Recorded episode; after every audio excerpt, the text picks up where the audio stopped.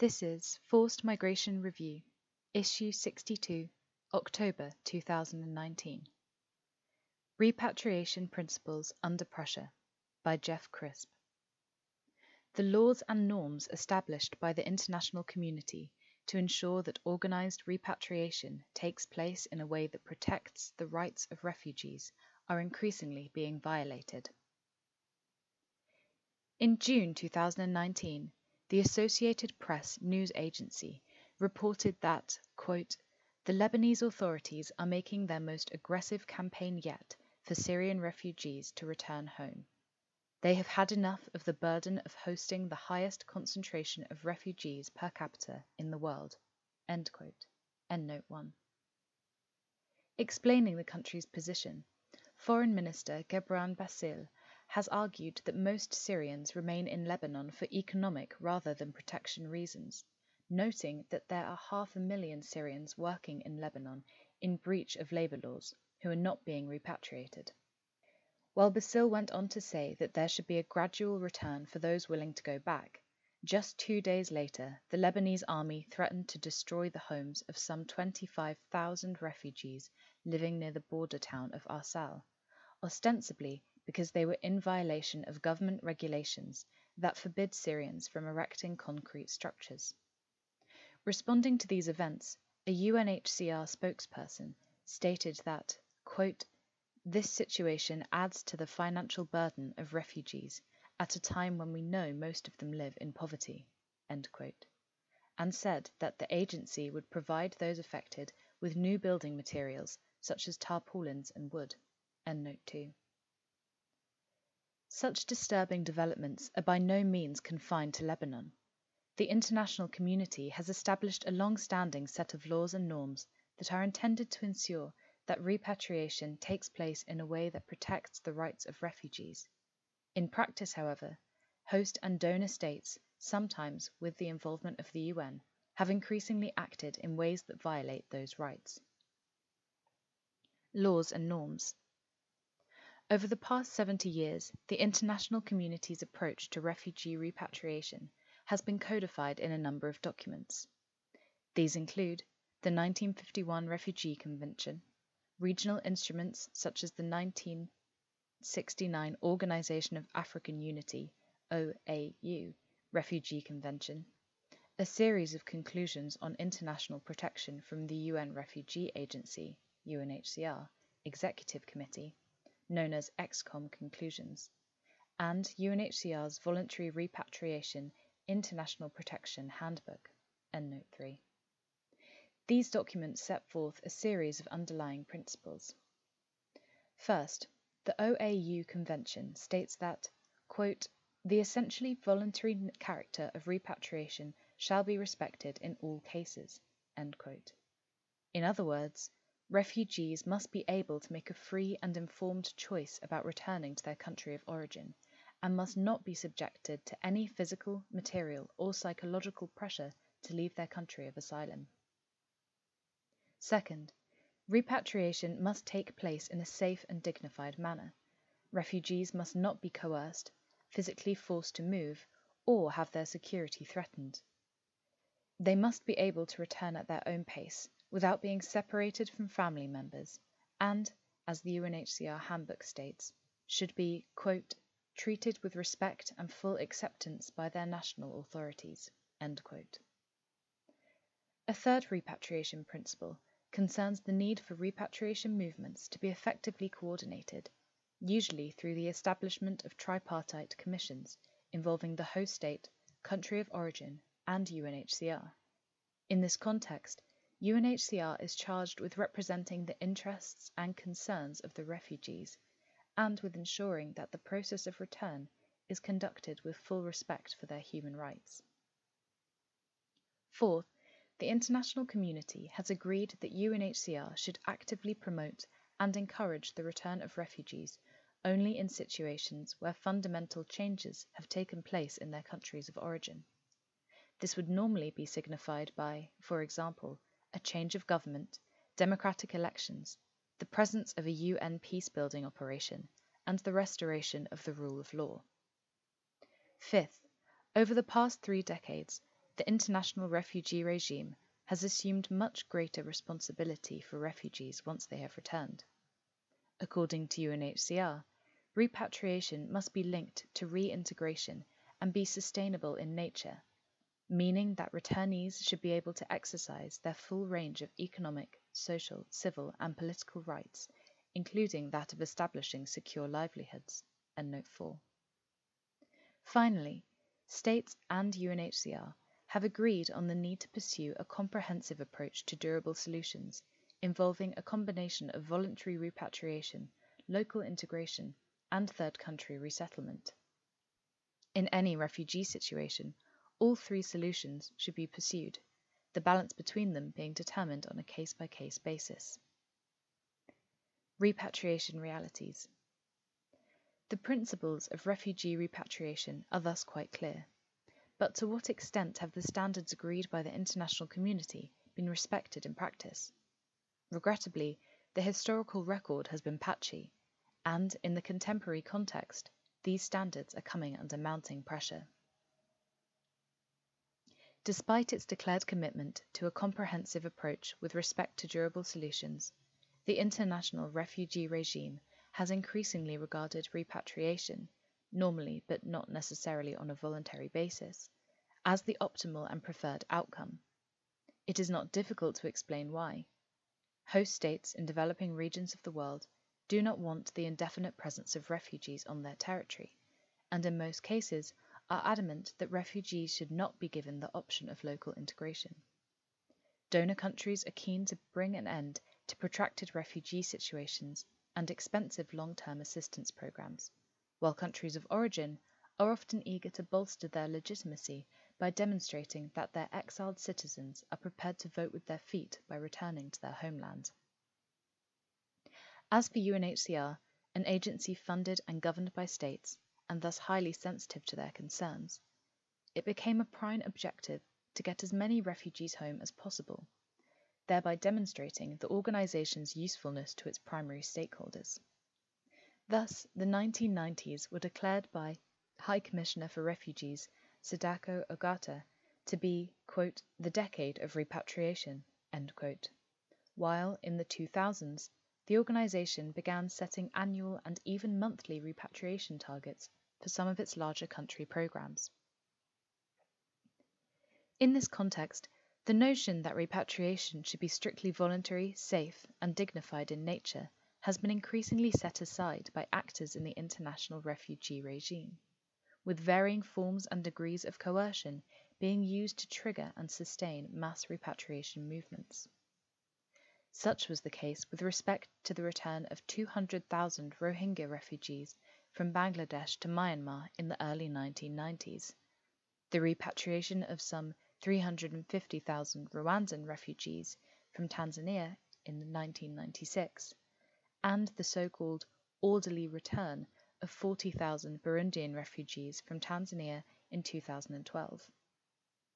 More recently, the repatriation of Afghan refugees from Pakistan and Iran and of Somali refugees from Kenya have all entailed various types of intimidation and coercion. These include reductions in assistance levels, the threat of camp closures, and day to day harassment by government officials. The last decade has also witnessed mounting efforts on the part of industrialized states to return refugees and asylum seekers to their countries of origin, either by means of deportation or through assisted voluntary return programs, in which they are provided with financial incentives to go home. Needless to say, this has sent a strong message of support to host countries and developing regions that wish to ensure the departure of the refugees on their territory. States now insist that repatriation should take place much more quickly after refugees have arrived in a country of asylum, even if there has not been a fundamental change of circumstances in their country of origin. In November 2017, for example, Bangladesh, Myanmar, and key UNHCR donors, such as the European Union, began to examine the options for repatriating 700,000 Rohingya refugees just four months after they fled atrocities in their homeland and at a time when large scale displacement was still taking place. Similarly, the last two years have witnessed a growing international effort to plan and prepare for large scale refugee returns to Syria, despite the Assad regime remaining in power, the continued presence of its Russian and Iranian allies in the country, and the widespread prevalence of violence and human rights abuses. Serious questions have been raised with respect to UNHCR's role as an intermediary in repatriation negotiations and as the guardian of refugee rights. Under pressure from host and donor states, the organization has looked for new ways to encourage and promote returns, including the payment of sizable repatriation grants to refugees who receive only limited amounts of assistance and many of whom have accumulated substantial debts. There is also evidence to suggest that UNHCR has failed to sufficiently engage with and understand the concerns of refugees in the context of return. This was demonstrated most starkly in November 2017, when the organization signed a secret Rohingya patriation agreement with the government of Myanmar. Note 5. More generally, the 2018 Global Compact on Refugees makes clear UNHCR's position that, quote, voluntary repatriation is not necessarily conditioned on the accomplishment of political solutions in the country of origin. End quote. End note 6. Given all these developments, it is therefore not surprising that Lebanon feels free to engage in bilateral discussions with Damascus and Moscow about the return of refugees to Syria, and to complain about UNHCR obstructiveness when the organization suggests that conditions in Syria might not yet be amenable to large scale repatriation. Policy and Programme Responses The forces that have undermined the established principles of refugee repatriation are deeply entrenched and seem highly unlikely to disappear in the foreseeable future. There are a number of steps, however, that could be taken to halt and hopefully even reverse the deterioration in repatriation standards that has been witnessed in recent years. First, UNHCR should uphold the principle that repatriation must be voluntary, safe, and dignified, and based on the premise of fundamental and lasting changes in the country of origin. The organization has a clear responsibility in this respect and must do so even if this complicates its relationship with host and donor states. If the organization is put under pressure to engage in a repatriation operation which does not meet the standards set out in its own voluntary repatriation handbook, it must either decline to do so or be completely transparent about the nature of and rationale behind its involvement. Second, and in this respect the Global Compact on Refugees might have a valuable role to play, there is a need to move away from the notion of repatriation as the preferred outcome and revert to a more comprehensive and diversified approach to durable solutions. This will entail the more systematic identification of situations in which at least part of the refugee population might benefit from local integration. It will also require an effort to find new resettlement places to fill the gap left by the significant cuts recently made by the US government to its quota. New solutions will need to be devised and alternative pathways established. These may include self reliance initiatives that fall short of full local integration, humanitarian visas and corridors, family reunion and labour mobility programs, educational scholarships, and regional freedom of movement arrangements. Third, the repatriation process should become much more participatory and inclusive. While it is unlikely to be an easy task, UNHCR should try to convince states of the need to establish quadripartite commissions, in which refugees are granted a form of structured representation. To facilitate this approach, which has never been tried in the past, the agency should also examine the ways in which such representation might be most effectively and equitably organized. Fourth, after decades of discussion, the World Bank and other development and financial actors have recently become much more enthusiastically engaged with refugee issues initially in those countries neighboring Syria, but now also in other locations, such as Bangladesh and Ethiopia. This involvement is not without danger. On one hand, there is a risk that the involvement of development actors will not be as extensive or sustained as many other stakeholders currently hope and expect it to be. On the other hand, there is a risk that the humanitarian sector will regard the engagement of development actors as a panacea to its chronic difficulties, especially funding gaps and short term program cycles. However, at the same time, the shift towards a more developmental approach promises to have several important advantages. It could reduce the economic and environmental pressures felt by countries and communities that host large numbers of refugees, thereby reducing their propensity to press for involuntary and premature repatriations. It could provide refugees with more secure livelihoods and better living standards in their countries of asylum, enabling them to plan and prepare for their eventual repatriation should they choose that option. And, if applied to countries of origin where a fundamental change of circumstances has taken place or is in progress, a developmental approach could provide returnees and resident populations alike with an opportunity to rebuild their lives and re-establish their relationships, thereby ensuring that repatriation is sustainable in nature. Jeff Crisp Jeffrey F. Crisp at gmail.com Research Associate, Refugee Studies Centre, University of Oxford www.rsc.ox.ac.uk and Associate Fellow in International Law, Chatham House. Endnote 1 Associated Press In Lebanon, Syrian refugees face new pressures to go home. 20th of June 2019 bit.ly slash apn hyphen 20062 019 hyphen leb. Endnote 2 Naharnet 12th June 2019 www.naharnet.com slash stories slash en slash 261366 Endnote 3 UNHCR 1996 Handbook Voluntary Repatriation International Protection. bit.ly slash HCR hyphen vol rep hyphen 1996.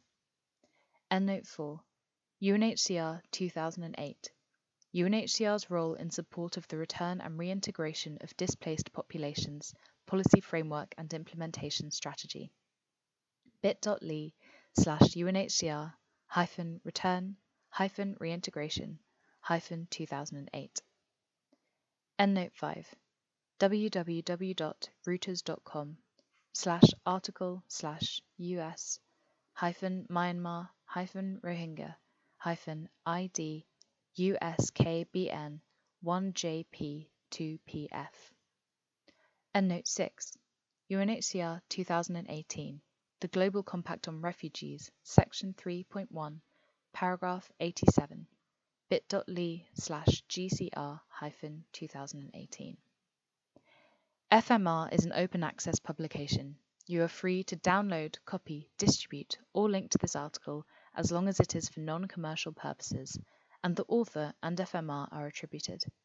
All articles published in FMR are licensed under a Creative Commons Attribution Non Commercial No Derivatives license.